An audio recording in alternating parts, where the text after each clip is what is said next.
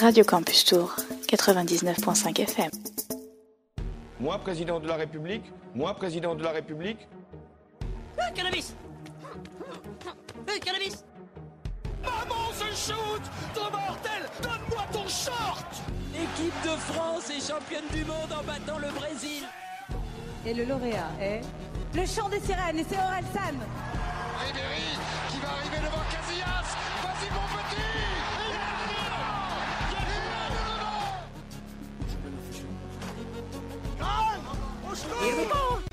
Salut Laurent Salut Tanguy, Vendredi 19 octobre, 7h17, le réveil qui sonne, les paupières qui sont lourdes, le, papier, le parquet froid, la robe de chambre qui gratte, les épis dans les cheveux, la laine du matin. toutes les conditions sont réunies pour débuter une mauvaise journée.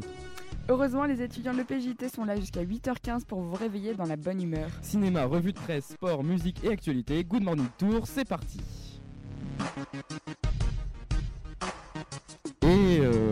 Chloé, aujourd'hui, on revient avec toi sur les Jeux Olympiques de Mexico qui se sont déroulés en octobre 1968. Et le moins qu'on puisse dire, c'est que ces Jeux ont marqué l'histoire pour plusieurs raisons.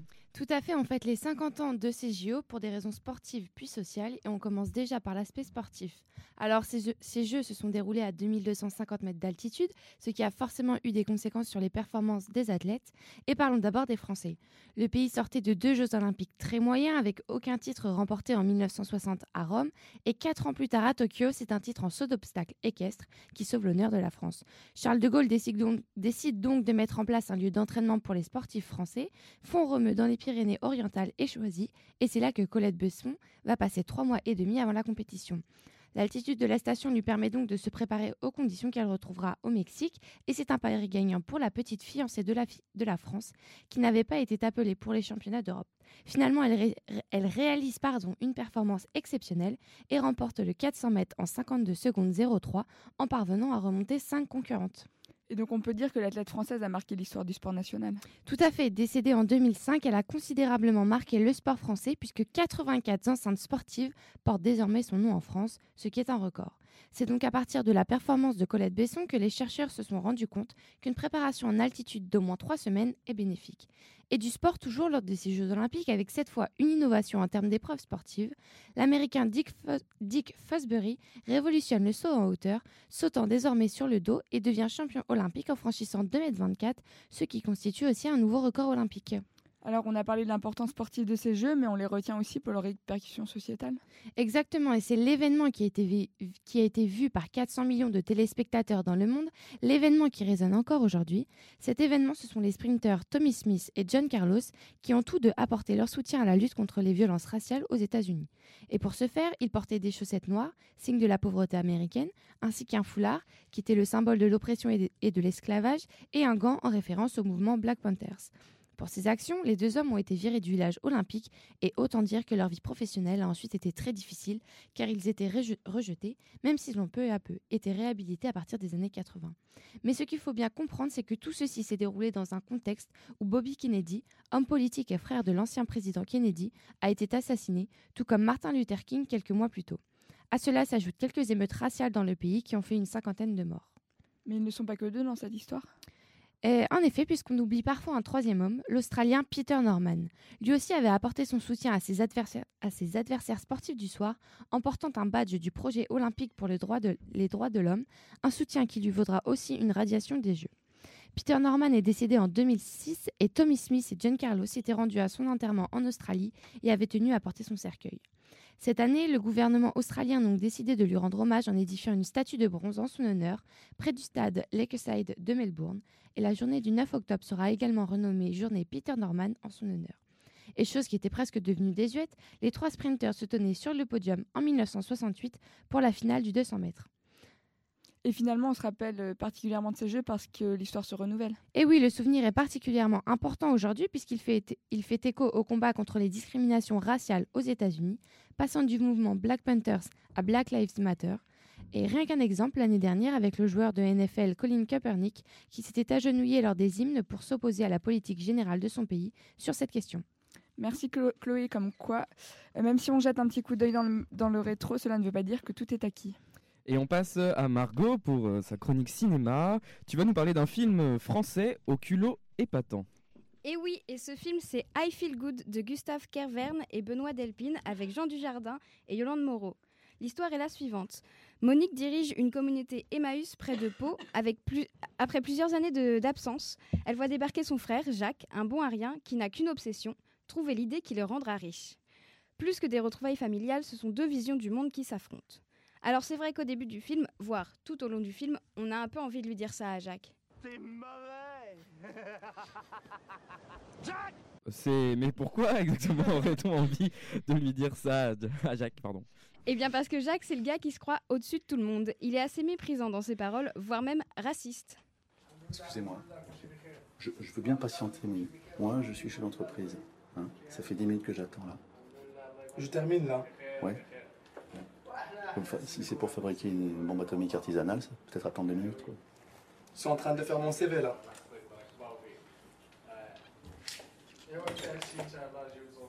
Chômeur en plus. Il enchaîne les remarques sans gêne. Sa sœur, interprétée par Yolande Moreau, a une vision bien différente de la vie. Mais elle reste tout de même à ses côtés et l'aide à mener à bien son projet. Et quel est son projet? Alors son projet, c'est de rendre les petites jambes beaux, comme il dit. Parce que vous êtes tous les, je vais créer une, chirurgie esthétique hyper low cost, dit-il sans gêne. Son but dans la vie, c'était de trouver une idée de génie, un truc simple qui pourrait le rendre riche. Je voulais inventer un truc simple, mais qui me rendrait riche. Comme euh, le Rubik's Cube ou les séries américaines. Sauf que, sauf que son idée de génie, c'est pas vraiment la sienne. Il a croisé un ancien ami qui a eu recours à ce genre de chirurgie en Roumanie. Mais en même temps, c'est ça qui rend la situation et surtout le personnage encore plus risible. Parce qu'il est persuadé d'avoir inventé un truc qui va le rendre ultra riche et il prend assez vite la grosse tête. Pour le voyage en Roumanie, par exemple, Jacques et ses clients, comme il les appelle, euh, voyagent à l'arrière d'un camion. Pas très confort donc, mais pour lui, le voyage, le- il voyage en première, place, en première classe pardon, dans un avion. Lorsqu'il y a des secousses, il parle de turbulence. Mais est-ce que ça ne lui donne pas un côté attachant? Oui, au final, il n'est pas bien méch- méchant, ce Jacques. C'est un peu l'imbécile heureux qui se prend pour quelqu'un qu'il n'est pas. Et puis, sans trop en dire, il y a un superbe retournement de situation à la fin du film et il y a tout de même une morale. Et les personnages permettent un euh, de contrebalancer cette absurdité. La sœur de Jacques, euh, Monique, joue un rôle important. Euh, même si elle n'a pas encore, même si elle n'a pas la même façon de penser et qu'elle n'avait pas vu son frère depuis plusieurs années, elle décide de l'aider et même de changer pour que son frère puisse réaliser son projet. C'est un film humain au final. Oui, au cœur d'Emmaüs, les compagnons de l'association sont comme une famille et pour faire plaisir à Monique, ils décident de faire partie du projet de Jacques. Et ce qui, et c'est- et ce qui rend le film authentique, c'est qu'il y a de vrais compagnons parmi le casting. En résumé, c'est une bonne comédie française qui amène à la réflexion sur plusieurs valeurs et c'est ça qui est beau. Sur ce, je vous quitte avec une phrase de Jacques. Moi, comme je dis toujours, hein, si t'as pas un peignoir et des mules à 50 ans, t'as pas réussi ta vie. Merci Margot. Euh, Rendez-vous au Cinéma Studio à Tours. Le film est toujours à l'affiche. Et maintenant, Tanguy, c'est à ton tour et tu vas nous parler vélo. Oui, euh, sortez vos bicyclettes, enfourchez, enfourchez vos bolides, surfez sur l'asphalte, vous y laisserez vos rides. Ce matin, pendant le petit déjeuner, laissez-moi s'il vous plaît vous faire méditer. L'automne est bien avancé, vous l'avez remarqué, mais vous le savez, l'hiver pointera bientôt le bout de son nez. Et pourtant, je vous le demande, prenez vos vélos, c'est une commande. Hier, vous preniez la voiture, aujourd'hui, pensez au futur. Après un réveil un peu difficile, rien de mieux qu'une fraîche brise pour activer vos cils. Le café est un peu chaud, mais il vous sera fort utile pour grimper sur votre vélo. Car ce matin, vous l'avez décidé, c'est sans moteur que vous vous en irez. Quelques précautions d'usage s'imposent pour que cette excursion ne soit que votre première dose. Les vêtements, évidemment, épais mais pas trop pour éviter l'étouffement. Pédaler, ça réchauffe, ne vous inquiétez pas, le dénivelé tourangeau vous le rappellera. Passons dans la salle de bain, lieu d'importance pour nous, les êtres humains. Le déodorant, tu ne devras pas oublier si des amis tu veux garder. Il est temps maintenant de regarder par la fenêtre, levez les yeux, bougez bien la tête. Le ciel est bleu et dégagé, souriez, vous êtes sauvés. Des nuages gris et quelques petites gouttes de pluie, ne vous démoralisez pas, ce sera vite fini. En fonction du temps observé, il conviendra de vous équiper. Kawaii, d'un côté, double déodorant pour l'été. Vos affaires sont avec vous, vous n'avez rien oublié, vous avez pensé à tout, maintenant on peut y aller. Dans un garage, dans la rue ou dans un couloir, où est votre vélo? Vous devez bien le savoir. Si celui-ci n'a pas été dérobé dans la nuit, c'est un vélo, il ne peut avoir fui. Il est temps de faire un point sécurité si votre vélo vous voulez toujours retrouver. Simple cadenas en forme de U ou pliant, il existe des antivols plus ou moins grands. Si mon avis vous intéresse, l'antivol en forme de U est une bonne adresse. Votre vélo est détaché, c'est l'heure d'y aller. Sur la route, faites attention, des conducteurs fous peuvent rapidement devenir cons. Sur les pistes cyclables, il vous conviendra de rouler, sauf si d'aventure elle venait à être occupée. Des conducteurs sans scrupules n'hésiteront pas à vous dépasser sans que d'espace disponible il ne soit doté. Mais pas la peine de paniquer, pourra toujours vous sauver. Vous arrivez à destination, à la sécurité de votre vélo, vous devez faire attention. C'est triste à dire, mais une criante vérité, de plus en plus de vélos se font voler. La roue avant et le cadre reliés à l'attache vélo, c'est le minimum nécessaire pour dissuader ces idiots, car de temps ils auront besoin si votre vélo ils veulent emmener loin loin. Pardon. À travers cette chronique, ce matin, je veux vous faire comprendre que de vélo, nous avons besoin. Alors certes, il est difficile de quitter son confort pour oser prendre son vélo et faire autant d'efforts. On ne peut blâmer ceux qui préfèrent le bus et sa régularité, la voiture et sa tranquillité. Mais réduire le nombre de moteurs est nécessaire, c'est une réalité pour améliorer notre air. Alors oui, prendre votre vélo seul ne changera pas les mentalités, mais c'est un exemple que vous donnerez pour la société. Si les cyclistes sont de plus en plus nombreux, leur protection deviendra un véritable enjeu. Fini les dépassements dangereux et les Russes en voie protégée, c'est en toute sécurité que nous pourrons tous rouler, que ce soit pour le plaisir ou pour aller au boulot. Je vous en prie, prenez vos vélos. Merci Tanguy pour cette ode au vélo. C'était vraiment magnifique. Et maintenant, on va rejoindre Mathilde, qui va nous parler de l'Arabie Saoudite. Mathilde, le président de la BNP Paribas, Jean Lemierre, Christine Lagarde, ainsi que Bruno Le Maire ont annulé leur venue au sommet économique organisé par l'Arabie Saoudite du 23 au 25 octobre. La liste des personnes qui comptent boycotter ce Davos du désert s'allonge. Mathilde, est-ce que tu pourrais nous expliquer pourquoi une partie du monde de la finance décide de ne pas aller à Riyad? L'Arabie Saoudite est dans la tourmente depuis la disparition le 2 octobre dernier de Jamal Khashoggi, un journaliste saoudien réfugié aux États-Unis. Il se trouvait alors en Turquie et s'est rendu au consulat de son pays pour des formalités liées à son mariage avec sa compagne turque. Des responsables turcs ont affirmé qu'il avait été assassiné par des agents saoudiens, ce que Riyad a bien sûr démenti. Cette affaire a, eu l'effet du, nombre de chocs dans le reste du monde. Le journaliste travaillait pour le Washington Post et était connu pour ses positions critiques contre Mohammed Ben Salman, dit MBS, le prince héritier. L'affaire a beau avoir eu lieu il y a deux semaines, beaucoup de choses restent très floues. Les enregistrements des caméras de surveillance montrent en effet l'entrée de Khashoggi dans le consulat, mais pas sa sortie. Erdogan a demandé à Mohamed Ben Salman de prouver que le journaliste était sorti vivant du consulat. L'affaire a l'air compliquée. Quelles ont été les réactions à l'international? Cette disparition a suscité l'émoi partout dans le monde, d'autant plus que les derniers détails de l'enquête sont assez sordides. Ces derniers jours, certains médias ont affirmé l'existence d'enregistrements audio à l'intérieur du consulat. Selon le Washington Post, le journaliste aurait été interrogé, torturé, puis tué. Mercredi, le quotidien turc Yeni Safat, qui aurait eu accès aux enregistrements, affirme que les, agents saoudiens lui auraient coupé les doigts euh, avant de le décapiter. Pour l'instant, l'Arabie saoudite n'a pas réussi à livrer une version des faits convaincante. Alors prudence cependant, les faits décrits plus tôt ne sont pas vérifiés et le, le journal turc est un journal pro-gouvernement. Au niveau des réactions, Macron a affirmé que les faits sont très graves.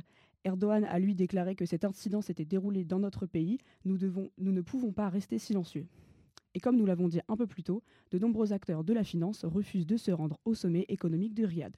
De son côté, Trump a une réaction un peu ambiguë. Il a d'abord promis de punir sévèrement l'Arabie saoudite si les accusations de meurtre sont justifiées, mais il s'est montré aussi soucieux de ne pas perdre un contrat d'armement avec son, son allié.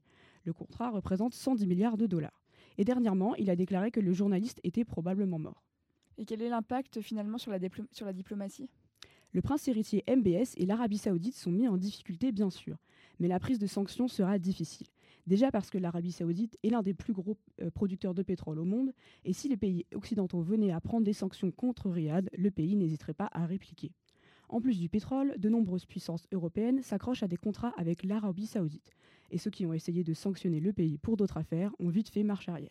C'est le cas de l'Allemagne, qui, souhaitait arrêter de vendre des armes à l'Arabie saoudite à cause de la guerre qu'elle menait au Yémen. Tentative de sanctions avortée. Par contre, cette affaire pourrait avoir des répercussions à l'intérieur du pouvoir saoudien. Le prince héritier pourrait se retrouver sur la sellette. L'héritage du trône est en effet en question, et c'est tout un jeu de pouvoir qui est en train d'avoir lieu. La suite est donc très incertaine. Guilhem reviendra sur cette affaire dans sa revue de presse tout à l'heure. Ce sera à 8h10. Merci Mathilde pour ta chronique. On passe tout de suite aux informations. Et c'est Tanguy. Oui, Trump change de ton dans l'affaire Rashoggi. Le succès du cannabis au Canada le lancement de la sonde Bepi Colombo, de nouvelles places de prison et la sortie de l'album de Johnny Hallyday. Dans l'affaire Khashoggi, Donald Trump hausse le ton. Hier, le président américain Donald Trump a menacé l'Arabie saoudite de graves sanctions si leur implication dans la disparition du journaliste Jamal Khashoggi était attestée. Ces derniers jours, Trump s'était positionné en défenseur de Riyad, rappelant les alliances qui unissaient les deux pays, notamment dans la lutte contre le terrorisme. Cette déclaration marque donc un réel changement de ton de la part du président américain. Au Canada, la légalisation du cannabis fait un tabac. Ah ah. Depuis mercredi, la consommation et l'achat de cannabis est légal au Canada. De très nombreuses enseignes ont ouvert des magasins afin de profiter de cette légalisation et le succès est tel qu'un début de pénurie se fait ressentir dans le pays. Des files d'attente de plusieurs heures se sont formées devant les grandes enseignes. La province de l'Ontario a enregistré 38 000 commandes en ligne et en magasin rien que pour la première journée et ce nombre grimpe à 42 000 commandes rien que pour le Québec. C'est le jour de départ pour la sonde Baby Bepi Colombo. Après 20 ans de préparation, la sonde Bepi Colombo s'envolera aujourd'hui en direction de Mercure. C'est une grande première pour l'Agence spatiale européenne qui travaille sur ce projet en collaboration avec l'Agence spatiale japonaise. Il va falloir 7 ans pour que la sonde parcourt les 9 milliards de kilomètres qui nous séparent de la planète la plus proche du Soleil. Une mission particulièrement compliquée. Les températures y oscillent entre moins 180 degrés et 430 degrés. Bepi Colombo est seulement la troisième sonde à être envoyée de Mercure. En France maintenant, 15 000 nouvelles places de prison verront le jour ces prochaines années. En visite euh, dans la nouvelle prison d'Aix-en-Provence, la ministre de la Justice Nicole Belloubet a annoncé l'ouverture de 15 000 nouvelles cellules d'ici 2027. Une livraison en deux temps, cependant, qui devrait voir la livraison d'au moins 7 000 nouvelles cellules dès 2022. Ce plan vise à lutter contre la surpopulation carcérale. Aujourd'hui, plus de 70 000 détenus vivent dans moins de 60 000 cellules et l'album posthume de Johnny Hallyday est sorti. Après des jours d'attente et un feuilleton à rebondissement, Mon pays, c'est l'amour, l'album posthume de Johnny Hallyday est disponible depuis minuit aujourd'hui. Plusieurs dizaines de fans attendaient devant les magasins ouverts exceptionnellement cette nuit, à l'image de la FNAC des Champs-Élysées à Paris par exemple. Leur objectif, être les premiers à obtenir les précieux albums, et pour que chacun puisse l'obtenir, Warner Music France a annoncé avoir mis en rayon 800 000 exemplaires dès les premiers jours, ce qui est absolument énorme. C'est super, merci Tanguy. Et tout de suite, on vous laisse découvrir un jeune artiste tourangeau prénommé Achille avec son, son nouveau titre Rien n'est pareil.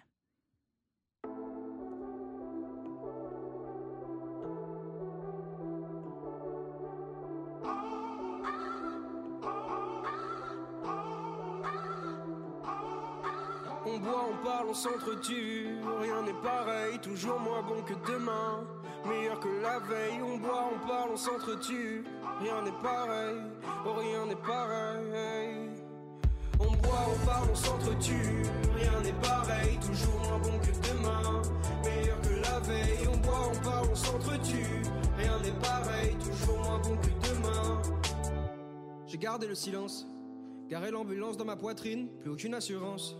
C'est bien la seule qui me ruine, la seule qui me dit que c'est perdu d'avance. J'ai loupé la séance, trop de coïncidences. Je vois mes démons qui dansent comme swing, danse comme tu ne l'as jamais fait, danse comme tu vas jamais le faire. Je prends mon temps pour te regarder, je sais comment je vais procéder, je sais comment je vais t'entraîner dans mon jeu. Dans le milieu de la piste, j'ai juste envie de trouver le mieux. Ah, dis-moi, dis-moi, ouais, j'aperçois, aperçois le ciel. Encore choqué de la verre, envoie-moi l'appareil. Ah, dis-moi, dis-moi, ouais. J'aperçois, aperçois le ciel. Encore choqué de la verre, envoie-moi l'appareil. On boit, on parle, on s'entretue. Rien n'est pareil, toujours moins bon que demain. Meilleur que la veille. On boit, on parle, on s'entretue. Rien n'est pareil, toujours moins bon que demain. Meilleur que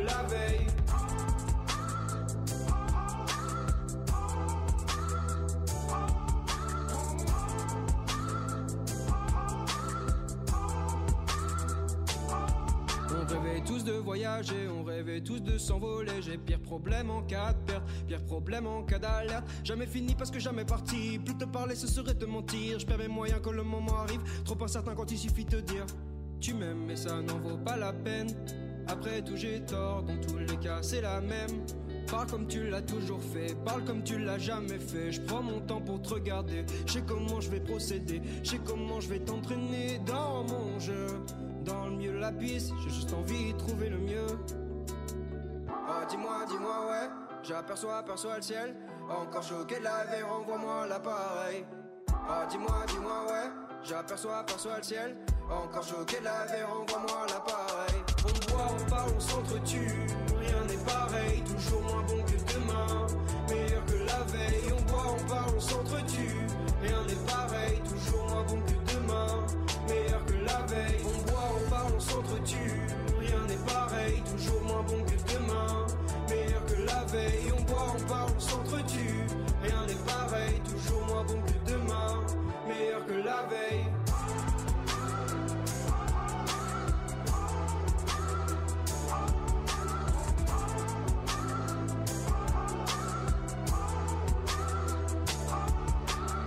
Oh dis-moi, dis-moi, ouais, j'aperçois, aperçois le ciel. Encore choqué de la veille, envoie-moi l'appareil.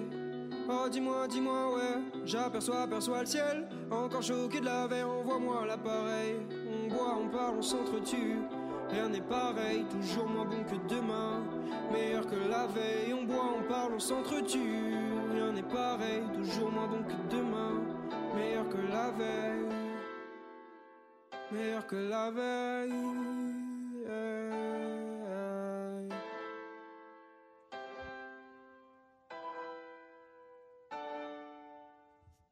Salut Mélina. Salut. De quoi, oula, de quoi vas-tu nous parler aujourd'hui? Alors salut à tous, aujourd'hui je reviens pour vous parler de sport euh, comme d'habitude. Alors au début je devais vous parler de Laurent Koscielny mais finalement hier soir je suis tombée sur une interview de Vaïd Alilodik, le nouvel entraîneur du FC Nantes et j'ai réalisé que cette dernière semaine avait été un peu difficile pour le club et que du coup des voix s'élevaient. Alors pour en revenir au coach, le journal de l'équipe a publié comme je le disais hier soir une interview. Euh, alors ce qu'il faut dire aussi c'est que le club est 19e de Ligue 1 avec seulement 6 points après 9 journées de championnat. Pire encore, eh ben, depuis deux ans, ce sont six entraîneurs qui se sont succédés à la tête du club. Michel Derzakarian est parti en 2016 après quatre saisons et une montée en Ligue 1. René Girard a lui été poussé vers la sortie au bout de 15 journées en 2016 aussi. Il a été remplacé par le portugais Sergio Conceição, qui lui a quitté le club à la fin de la saison après une prolongation euh, malheureusement pour signer au FC Porto. En 2017, le club a annoncé le transfert assez impressionnant du grand Claudio Ranieri, meilleur entraîneur de l'année 2017 et vainqueur de la Coupe d'Angleterre avec Leicester en 2016. Euh, mais l'histoire d'amour n'a duré qu'une saison, bordée par les rumeurs de promotion du coach comme euh, sélectionneur italien. Au début de la saison, le club a alors, dans une envie de renouveau, fait signer le portugais Miguel Cardoso, l'ancien technicien du Rio Ave, euh, a malheureusement été démis de ses fonctions le 2 octobre dernier. Et c'est comme ça qu'est arrivé le coach actuel. Vaïd. Vas-y, Vaïd Alilodzic. Et donc du coup, euh, comme je disais hier, euh, une interview est parue sur l'équipe. Et au FC Nantes, eh ben, Vaïd Alilodzic, il est un peu comme chez lui. Son arrivée faisait déjà beaucoup de bruit avant d'être finalisé parce qu'il reste un joueur emblématique du club. À l'occasion des 75 ans justement du club cette année, il figurait même dans le 11 de légende des Canaries. Lors de sa conférence de présentation avec le président, il a montré que son retour en Loire-Atlantique lui faisait un petit quelque chose, en déclarant C'est du plaisir de retrouver la Genelière. Il y a un peu de nostalgie aussi, j'ai vécu pardon, quelques moments agréables ici, et ce sont ses mots. Donc il a retrouvé un club un petit peu euh, meurtri par ce début de saison, avec une équipe qui a fait quasiment peau neuve, beaucoup de nouveaux joueurs, mais aussi euh, des cadres de l'année dernière qui sont restés et un nouveau système de jeu comparé à la saison d'avant. Mais euh, bah, Vaïd, il ne semblait pas avoir peur de tout ça et pour son premier match, l'équipe s'est déplacée à Bordeaux et malheureusement, eh ben, les Canaries ont perdu 3-0 en prenant 3 buts en première mi-temps dans ce derby de l'Atlantique. Et c'est un peu... euh, bah, c'est pas trop rassurant. Donc il n'a pas mâché ses mots hier en interview, il a déclaré on était comme un tracteur contre un TGV. Avec plus d'agressivité et de mental, pour lui le club peut se sortir de la panade. Il ne cache pas aussi que la situation était plus grave que ce qu'il ne pensait en arrivant. Il a aussi déclaré du coup on va essayer de redresser la situation, combien de temps Vaïd va rester? Je ne sais pas.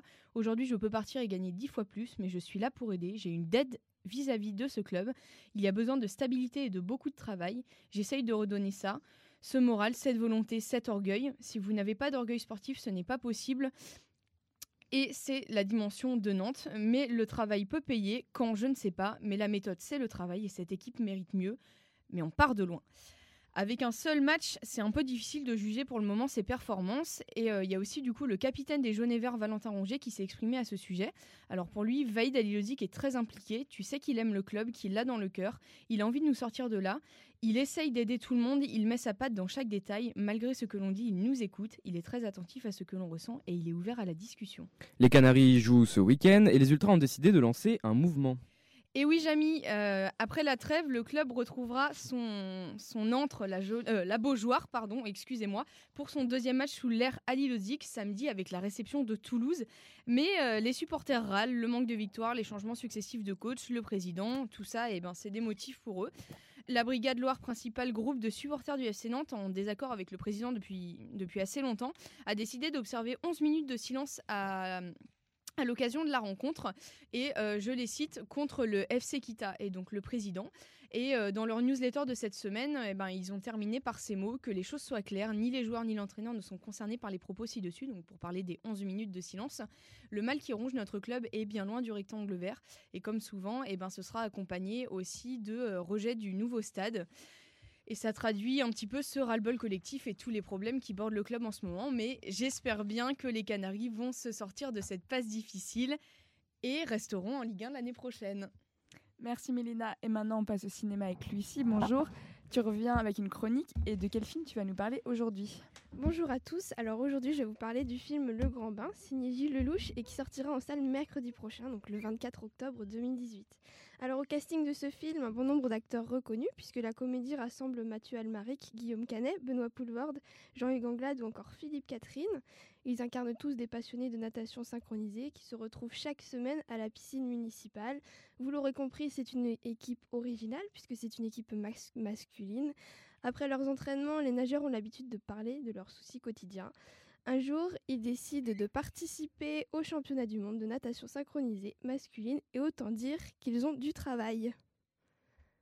Je me suis inscrit dans une équipe de natation synchronisée. vous présente Bertrand La natation synchronisée masculine, je préfère te prévenir, c'est pas donné à tout le monde, quoi. Il faut allier la volonté, la grâce, le rythme et une grande hygiène de vie. Tu t'en sens capable de ça? Championnat du monde. Qui est pour? Bon les gros là, comptez la faire sur quelle musique, votre chorégraphie Like a candle in the wind. Que de la merde dans la tête en fait. hein.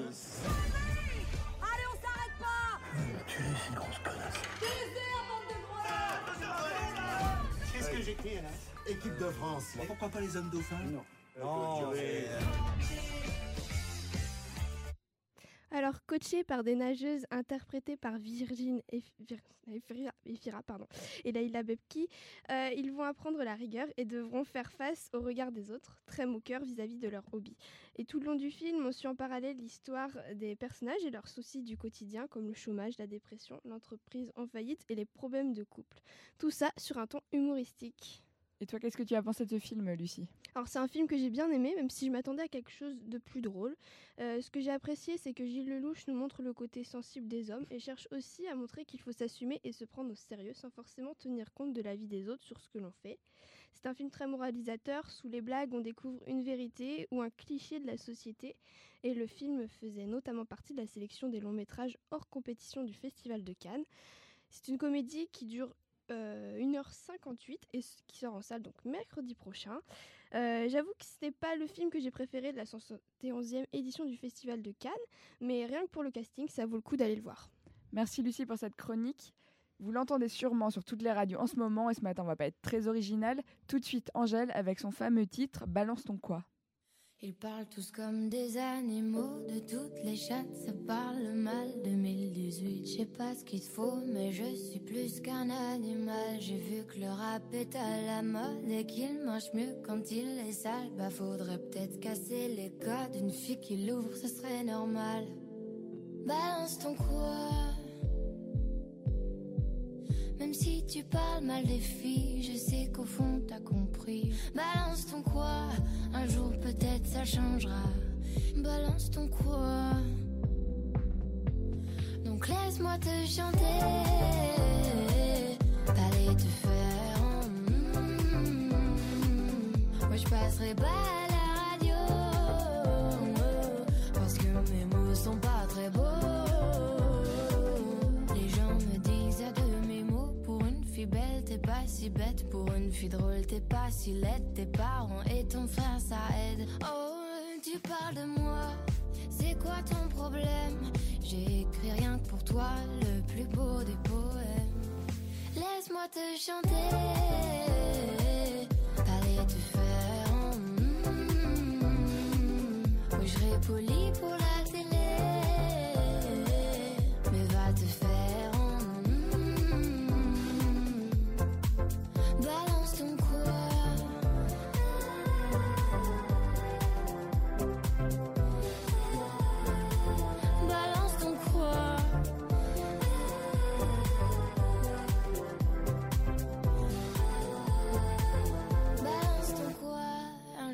Peut-être ça changera. Y a plus de respect dans la rue, tu sais très bien quand t'abuses. Balance ton quoi? Balance ton quoi? Laisse-moi te chanter. Allez te faire en Moi je passerai pas à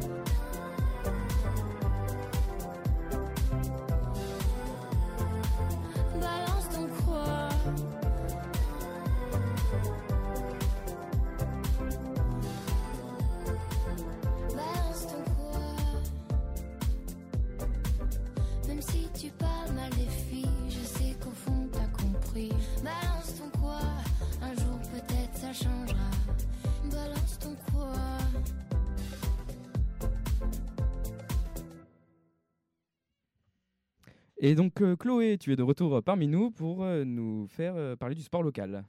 Et oui, je sais que c'est l'événement de la semaine que vous attendiez tous, donc je suis évidemment obligée d'en parler. Oui, on est entre nous, ça ne sert à rien de le cacher. Du coup, on y va et on va parler du match de football du club de l'EPJT contre l'équipe de New Team. Et je suis spécialement allée sur le terrain pour vous afin d'être au cœur de cette rencontre. Le match s'est donc déroulé lundi sur le terrain de Chambray-les-Tours et les, Bleus- et les Bleus Ciel sont repartis avec le point du match nul. Initialement laissé au repos, Thibaut Bruck a été appelé pour remplacer François Ventéjou, blessé à l'ischio droit. Malgré une possession et quelques roulettes, les Bleus ne sont pas parvenus à concrétiser leurs actions, frappant au but d'assez loin, ce qui paradoxalement n'a donné que peu de travail au gardien adverse. Et quelle équipe a donc ouvert le score en premier? C'est le PJT par l'intermédiaire de Jean qui a soulagé les siens en ouvrant la marque pour son deuxième but de la saison. Il est actuellement le seul buteur de Master 1. Mais peu de temps après, l'équipe de New Team est revenue au score sur penalty après une sortie hasardeuse du gardien de l'EPJT. Et dans la foulée, les adversaires prenaient l'avantage au tableau d'affichage. Autant dire que l'agacement était lisible sur le visage des joueurs qui étaient sur le banc. Encore une fois, les Bleus Ciel encaissaient trop de buts. À noter toutefois qu'Eman, le gardien de l'EPJT, a été décisif, arrêtant plusieurs frappes adverses. Mais c'était sans compter sur Thibaut, défenseur central, qui est monté sur un coup franc crânement obtenu par Nathan Vildy en toute fin de match. Et quel but de Thibaut Peut-être même, je dirais, le but de l'année. Son capitaine parle d'ailleurs d'une talonnade sortie de nulle part. On écoute tout de suite la réaction du buteur. C'est euh, centre à terre, donc euh, beaucoup trop bas pour mettre la tête. Et puis, euh, je sais pas, ça vient, euh, je tente euh, la talonnade comme ça dessus. euh, donc, et ça passe. Donc, euh, très très content d'avoir réussi euh, ce geste-là. Sur le fil, les joueurs de l'OPJT égalisent donc à 2-2 sur le terrain synthétique de New Team. Et maintenant, la réaction du capitaine Camille. Ouais, c'est surtout parce qu'on a frappé de loin. Euh, donc en première période, comme tu l'as dit, on n'a pas eu d'occasion à proprement parler. Il y a peut-être une ou deux frappes qui ont été dangereuses, mais c'est tout. On a quand même plutôt, enfin on n'a pas forcément dominé, mais on avait la maîtrise du ballon et on ne concédait pas d'occasion défensivement. Donc ça, c'est quand même un très bon point en première période. Et après, par contre, en deuxième période, on a fait un réajustement avec deux attaquants. On est passé de 1 à 2 attaquants. Et là, du coup, ça s'est ressenti notamment dans les 10 premières minutes, où on a eu plus d'occasions, un face-à-face notamment, que Arnaud Père, et surtout un but. C'est surtout un temps fort conclu par un but. Et après, de nouveau, on a eu beaucoup plus de mal. Au compteur, les joueurs de l'école de journalisme de Tours ont désormais une victoire, deux défaites et un match nul. Ils rencontreront les leaders du championnat en novembre et le capitaine sait qu'ils devront sortir un gros match. Alors déjà, le prochain match, on les joue contre les premiers de la poule. Mhm. Donc l'objectif, ça va être de les tenir au maximum et de ne pas perdre. Parce que, on sait très bien qu'on est une équipe qui est assez irrégulière. Et un dernier mot pour la fin, car tout sport n'est vraiment beau que lorsqu'il se joue avec des supporters. Une dizaine d'ultras se sont donc déplacés lundi à Chambray pour donner de la voix pour leurs joueurs, une chose que les deux équipes du soir ont largement appréciée. Et on se quitte sur les remerciements de Camille aux supporters. Bah, c'est ce qu'on vous dit chaque semaine, c'est que et c'est ce qu'on vous dit pas assez en fait même. C'est même pas assez après le match, c'est que ça fait vraiment plaisir euh, qu'il y en ait au, au moins une dizaine à chaque match. quelquefois il y en a trois, mais même quand vous êtes trois, ça fait plaisir. Enfin, c'est vraiment un facteur de motivation. C'est c'est beaucoup plus sympa de jouer quand il y a des supporters, quand il y a des chants, ou même quand il y a, même quand il y a des personnes autour du terrain que quand il y a personne et que tu entends que toi, que tu entends que, t'entends que toi, que tes coéquipiers. C'est un facteur en plus. Et toutes les, toutes les équipes nous le disent à la fin de chaque match. Merci pour les supporters, c'était cool. Donc continuez. Merci Chloé, on se retrouve donc en novembre pour suivre le championnat de l'EPJT. Et ce matin, c'est Mélena qui nous rejoint. Mélena, tu vas nous parler d'une chanteuse britannique. Oui, vous en avez peut-être déjà entendu parler. Georgia Smith a sorti son premier album, Lost and Found, au mois de juin. Elle est considérée comme une étoile montante d'un mélange de soul, de RB et de jazz. Et comme beaucoup d'artistes de sa génération, elle a commencé en postant des vidéos sur YouTube. Tout à fait. Et un beau jour, il y a deux ans, elle reçoit un message privé du célèbre rappeur euh, canadien Drake sur Instagram qui a entendu son titre Where Did I Go sur SoundCloud. Where did I go? When did the sun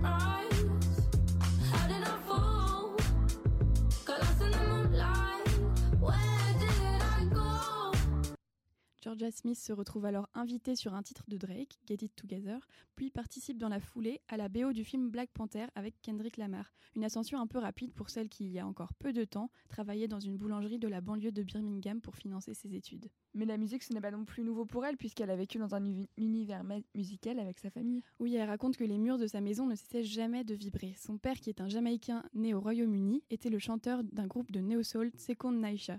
Et c'est lui le plus critique avec sa fille. Quand elle écrivait déjà quelques textes à 11 ans, il disait « Je n'entends pas un refrain là-dedans ».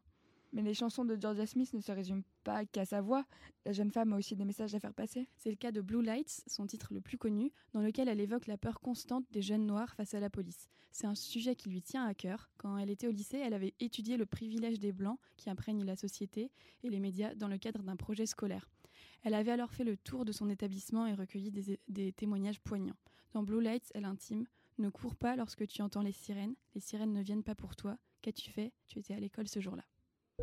Don't you run when you hear the sirens coming.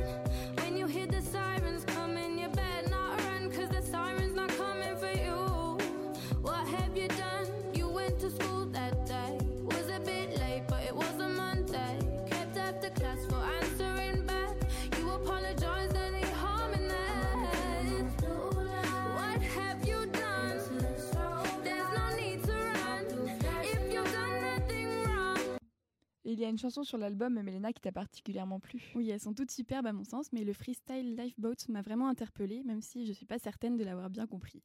Pour certains analystes, c'est une allégorie de la crise migratoire, dans laquelle elle questionne à la fois les inégalités sociales et l'attitude de chacun face aux problèmes des autres. Elle s'interroge laisserons-nous se noyer sans leur tendre la main? Merci Mélana. On poursuit donc euh, Good Morning Tour en écoutant Lifeboats de Georgia Smith.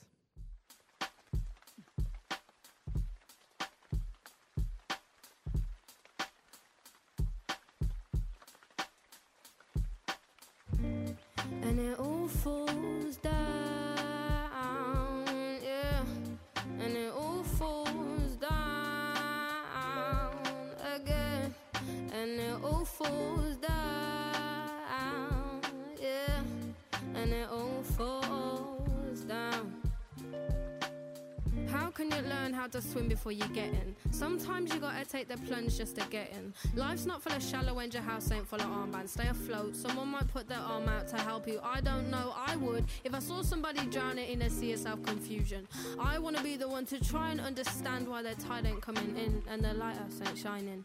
Mm. So why do we all fall down? If there's a reason we can stay afloat, why do we watch them drown? We're too selfish in the lifeboats. Why do we all fall down? If there's a reason we can stay afloat, why do we watch them drown? Yeah. Uh. So why are all the richest staying afloat? Seen all my brothers drowning even though they knit the boat. Mothership ain't helping anyone. See the ships are getting bigger, full of greed and wasteful men, soaking kids with the lies before they even got to ten. Mm. Sailing the internet waves, a tsunami of wise, a flood to take us under if we can't afford the life jackets. Majority don't even have the life jacket. Majority might fall with the tax brackets. The minority might jump to the next bracket. On the form to sign up for a raft and a pay packet with the same old unemployed age bracket. Even money sinks to the bottom when it's waterlogged, so nobody truly stays afloat. Uh-uh. So why do we all fall down? If there's a reason we can stay afloat, why do we watch them drown? We're too selfish in the lifeboats. Why do we all fall down? If there's a reason we can stay afloat, why do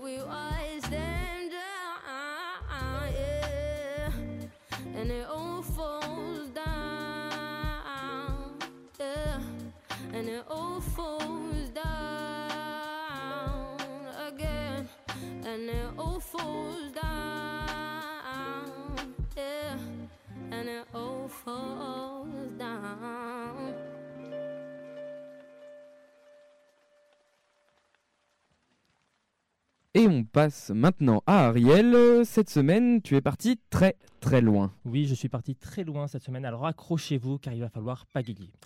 Tout a commencé jeudi dernier lorsque Morel a remonté l'aile gauche du terrain. Il faut dire, Tanguy, que son club commençait à tanguer, tout comme mon bateau, qui était en pleine mer. Je me suis donc demandé le pourquoi de cette situation. Qu'est-ce qui se passait? Comment ça se passait? Mais c'est quoi ça? Quoi ça? Je me suis vite rendu compte que ce n'était pas du comorien, et que cette phrase d'ailleurs ne servait à rien. Je me suis alors demandé si ce n'était pas du macro ou du macran. Rapidement, Rapidement, j'ai compris, je, parle dans le micro, rapidement, j'ai compris que c'était du Macron, à cran, à cause d'un remaniement qui n'arrivait pas. Mais ça n'était toujours pas ça. Mon bateau Tanguy continuait de tanguer, et pour cesser cette javanaise solitaire que je dansais en pleine mer, j'ai mis un coup de barre à gauche et mis cap sur le fort. Non pas celui d'Olivier Mine, mais celui de tout Solfé. Et si Morel remontait l'aile gauche de Solferino, c'était pour mettre à bas fort et partir fort fort lointain comme ce parti, hier encore. Hier encore, comme dirait Charles, ou plutôt vendredi dernier, puisqu'ils sont 500 partants et 5 sans partis, dont fort. D'Indray, Emmanuel Morel a quitté son antre et a plongé dans l'entre-soi les derniers membres du Parti socialiste. Désavoué. Et si cette gauche à la Olivier Faure était déjà molle hier, peut-être que ce grand coup de Rabelais était nécessaire pour que mort elle ne soit pas demain. Mais ça, je préfère vous dire que ça va être compliqué. Je vous avais dit que je partais loin. Je suis parti loin. Mais ne mélangeons pas tout. Emmanuel part en octobre avec Marie-Noël pour se rapprocher de la France insoumise, ou pas, puisque personne ne touche. Mais faut-il toucher pour réussir? C'est une question à laquelle je ne répondrai pas. Question, vous l'aurez remarqué, en français. Et on sort du jeu de mots à toutes les phrases pour dire que Jean-Luc, il ne faut pas non plus pousser le bouchon trop loin, et que s'attaquer à une journaliste en raison de son accent, c'est un poil scandaleux, surtout quand on sait que Mélenchon est élu des Bouches du Rhône. Comme disait Rému, il est du Var, mais le Sud reste le Sud. Sépare-toi de tous tes courtisans. Tu écoutes trop tes amis et tes gens qui t'entourent, qui te disent que quand tu pètes, tu sens la fleur d'oranger. Mais quittons Rému et revenons à nos jeux de mots pour la conclusion.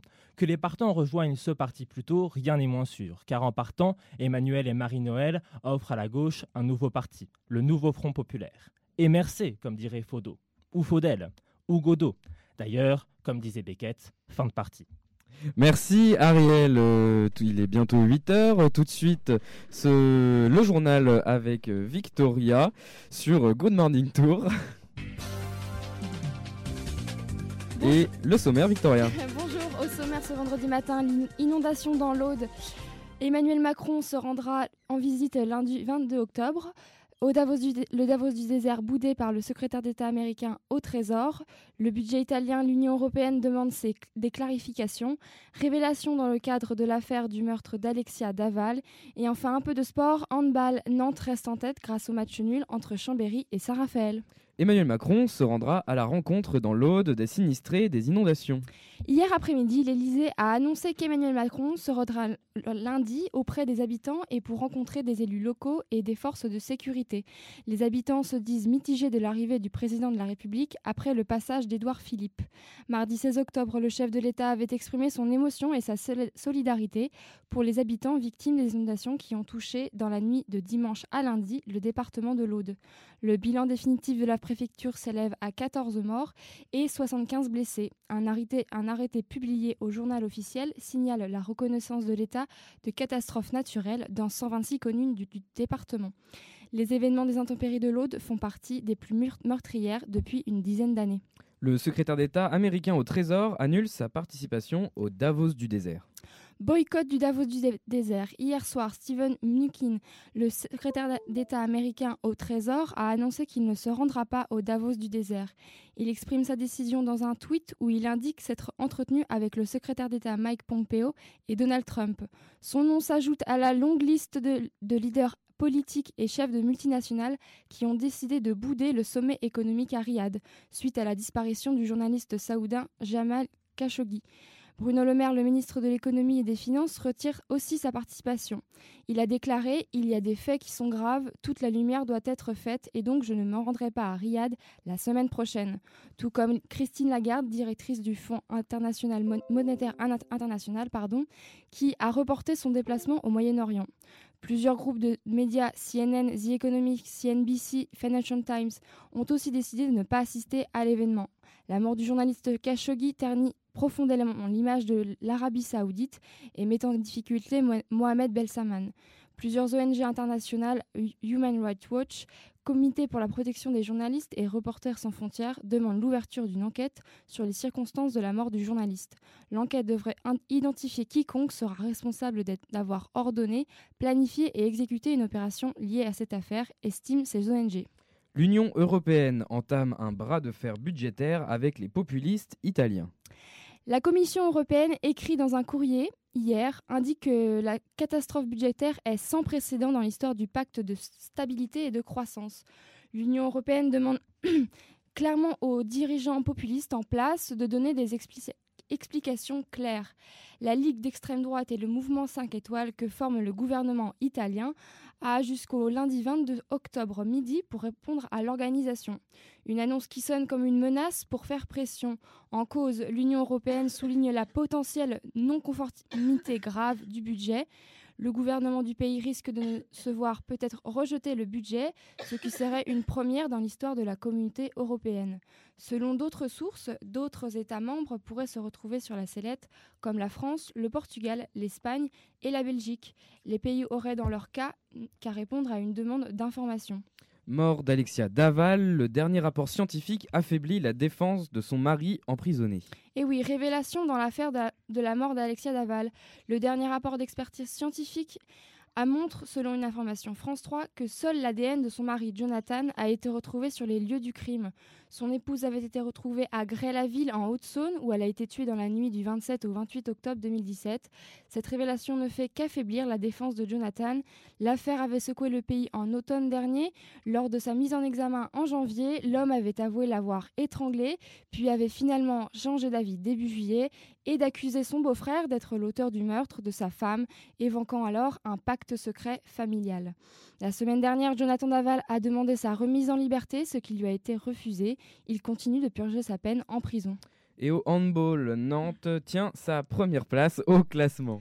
Handball, le match nul 31 à 31 de la rencontre hier soir de Chambéry et Saint-Raphaël. Avantage surtout Nantes qui conserve sa première place au classement. Malgré un match qui n'a pas manqué de rebondissement, Saint-Raphaël est passé proche de la victoire avec une dernière, une dernière balle dans les dernières secondes de la rencontre. Les deux premiers du classement, Nantes et Chambéry, s'affronteront dans un match au sommet en Loire-Atlantique le 7 novembre et après la trêve internationale consacrée aux qualifications pour l'Euro 2020. Et donc on dit handball. Merci Victoria pour ce journal. Et tout de suite, c'est la météo avec toi, Laurane. Oui, aujourd'hui, mes chers concitoyens tourangeaux, nous pourrons encore profiter d'une belle et douce journée. Le soleil va briller tout du long et ces 22 degrés vont vous réchauffer et vous permettre de- d'entamer le week-end en sirotant un petit verre en terrasse. Attention, l'abus d'alcool est dangereux pour la santé. Ce week-end, le temps sera également au beau fixe, comptez 22 degrés pour samedi et jusqu'à 24 dimanche. C'est vraiment un bel été indien que nous vivons, mais en fait, qu'est-ce que c'est un été indien?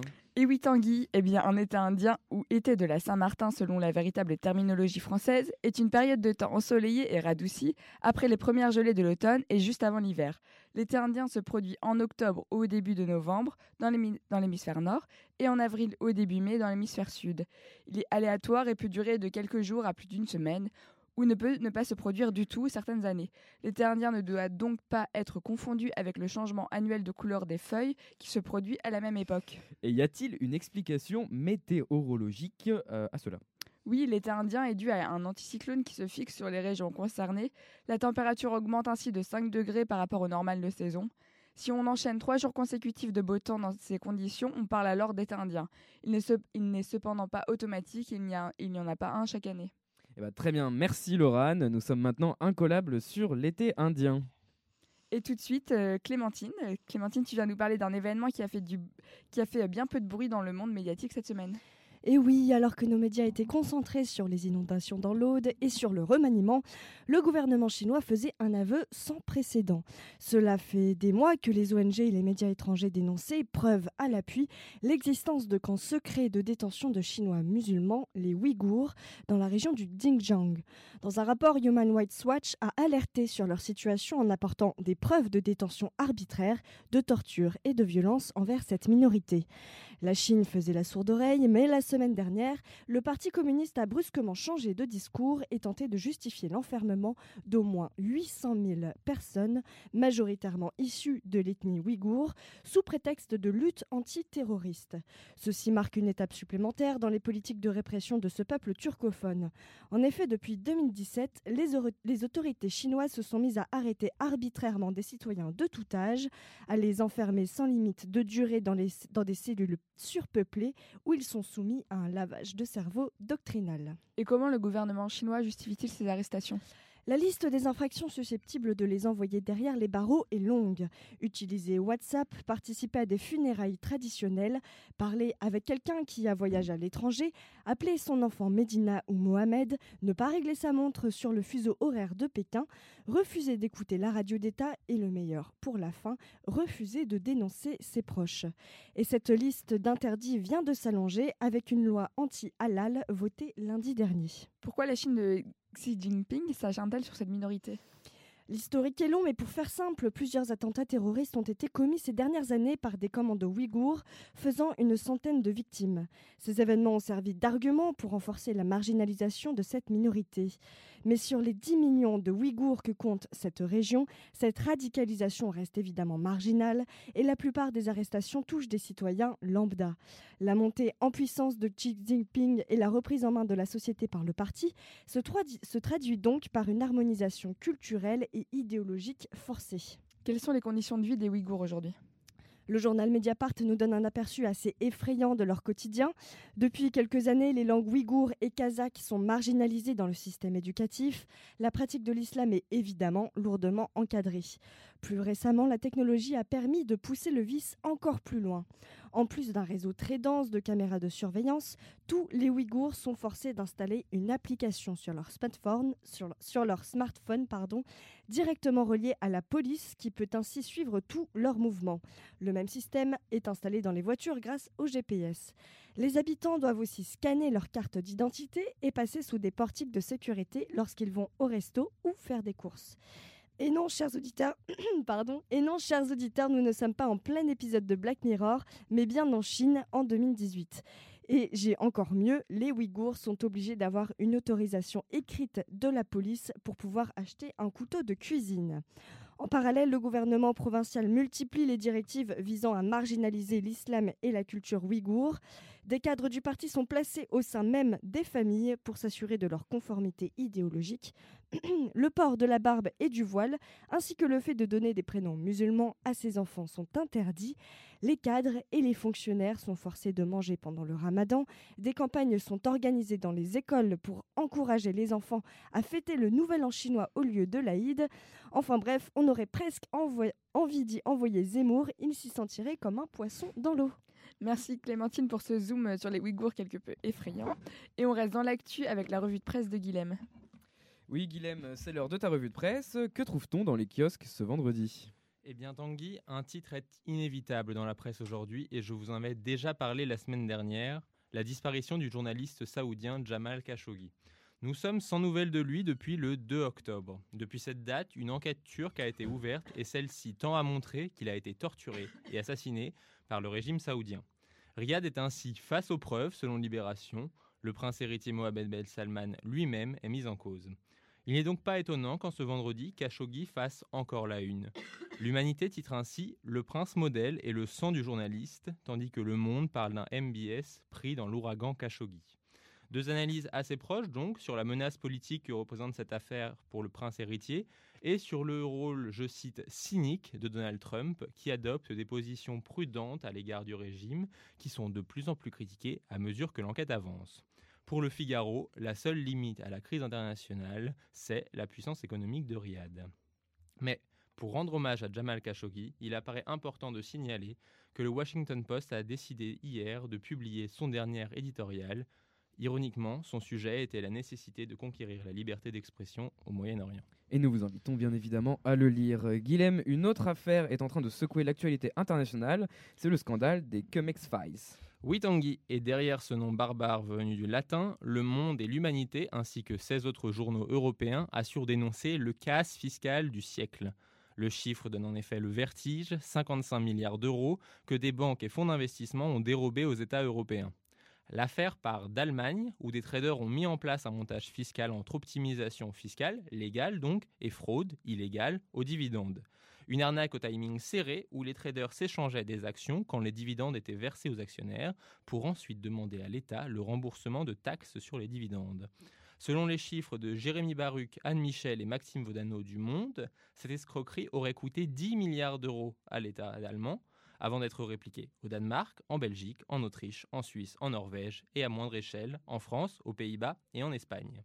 Les enquêtes des médias allemands Corrective, ARD et Die Zeit ont été déterminantes dans la révélation de ce scandale. Affaire à suivre donc, et pour nous, lecteurs français, c'est dans Le Monde et l'Humanité que les détails de cette enquête sont consultables. Europe toujours, le Brexit occupe à nouveau la une, c'est bien cela? Absolument. Alors bien sûr, ce n'est pas une pleine page à mesure que les rebondissements se multiplient comme dans une mauvaise série télé. Toutefois, le sommet européen réuni le 17 octobre à Bruxelles sur la question du Brexit a redonné du grain à moudre aux journalistes. C'est en particulier la proposition de Michel Barnier de prolonger la période de transition du Royaume-Uni au-delà de 2021 qui retient l'attention. Mais les analyses divergent. Pour le monde, les 27 tentent d'offrir à Theresa May une sortie de l'ornière, tandis que pour les échos, il ne s'agit de rien de moins qu'un cadeau empoisonné. La marge de manœuvre de la première ministre britannique se réduit à mesure que l'échéance du 29 mars 2019, sortie effective de l'Union européenne, se rapproche. La croix titre elle aussi sur l'Europe, mais ce sont les Italiens qui sont mis en avant. L'immigration dans le pays est la source d'une forte inquiétude quant à l'avenir et d'un sentiment de déclassement que le journal tenait à souligner. L'international est donc bien représenté dans les unes ce matin. Qu'en est-il de la politique française? L'actualité politique est plutôt faible et les journaux se concentrent sur une annonce en particulier. Le gouvernement s'est en effet déclaré hier favorable à l'établissement de péages à l'entrée des grandes villes. Le monde est mesuré sur la question tout en soulignant la réticence des maires. Au contraire, on assiste à une véritable levée de bouclier du côté du Figaro, qui y consacre l'édito de Laurence de Charette, ainsi qu'un article dénonçant un tollé tant chez les maires que chez les automobilistes. La Croix choisit plutôt d'ouvrir ses pages à un débat sur la question. Et c'est tout en politique Rien sur le feuilleton médiatique de la semaine Les coups d'éclat de Jean-Luc Mélenchon? Bien sûr que si. Les déboires médiatiques et judiciaires du chef de file de la France insoumise sont toujours présents en une.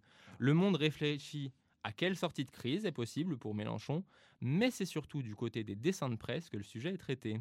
Dans Le Monde, Plantu esquisse un Mélenchon trumpesque qui se réclame du bruit et de la fureur face à des policiers désespérés.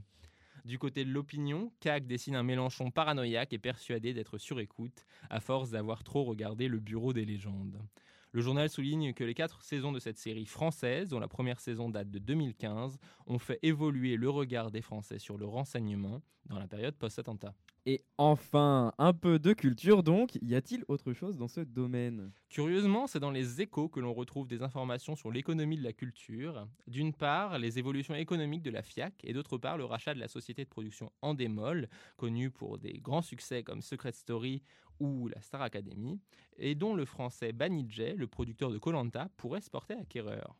Mais la véritable infoculture fait la une de Libération. Depuis minuit cette nuit, le dernier album de Johnny Hallyday est disponible à la vente.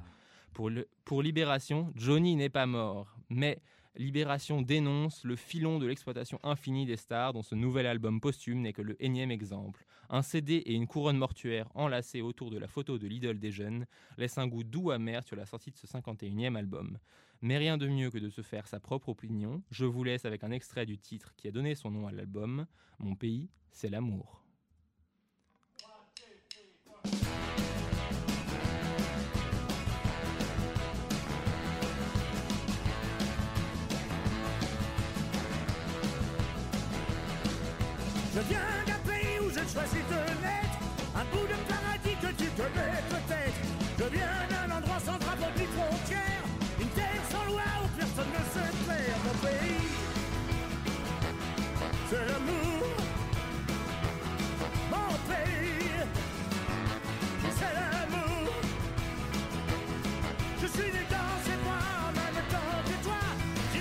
Sous ses doigts en même temps que toi.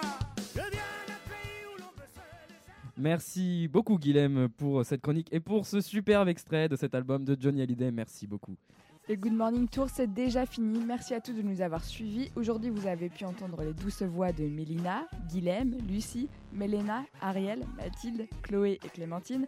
À la technique, c'était Perrine et Lorraine. Bon anniversaire à Léna, passez une bonne journée, on se retrouve vendredi prochain pour un nouveau numéro de Good Morning Tour, à la semaine prochaine.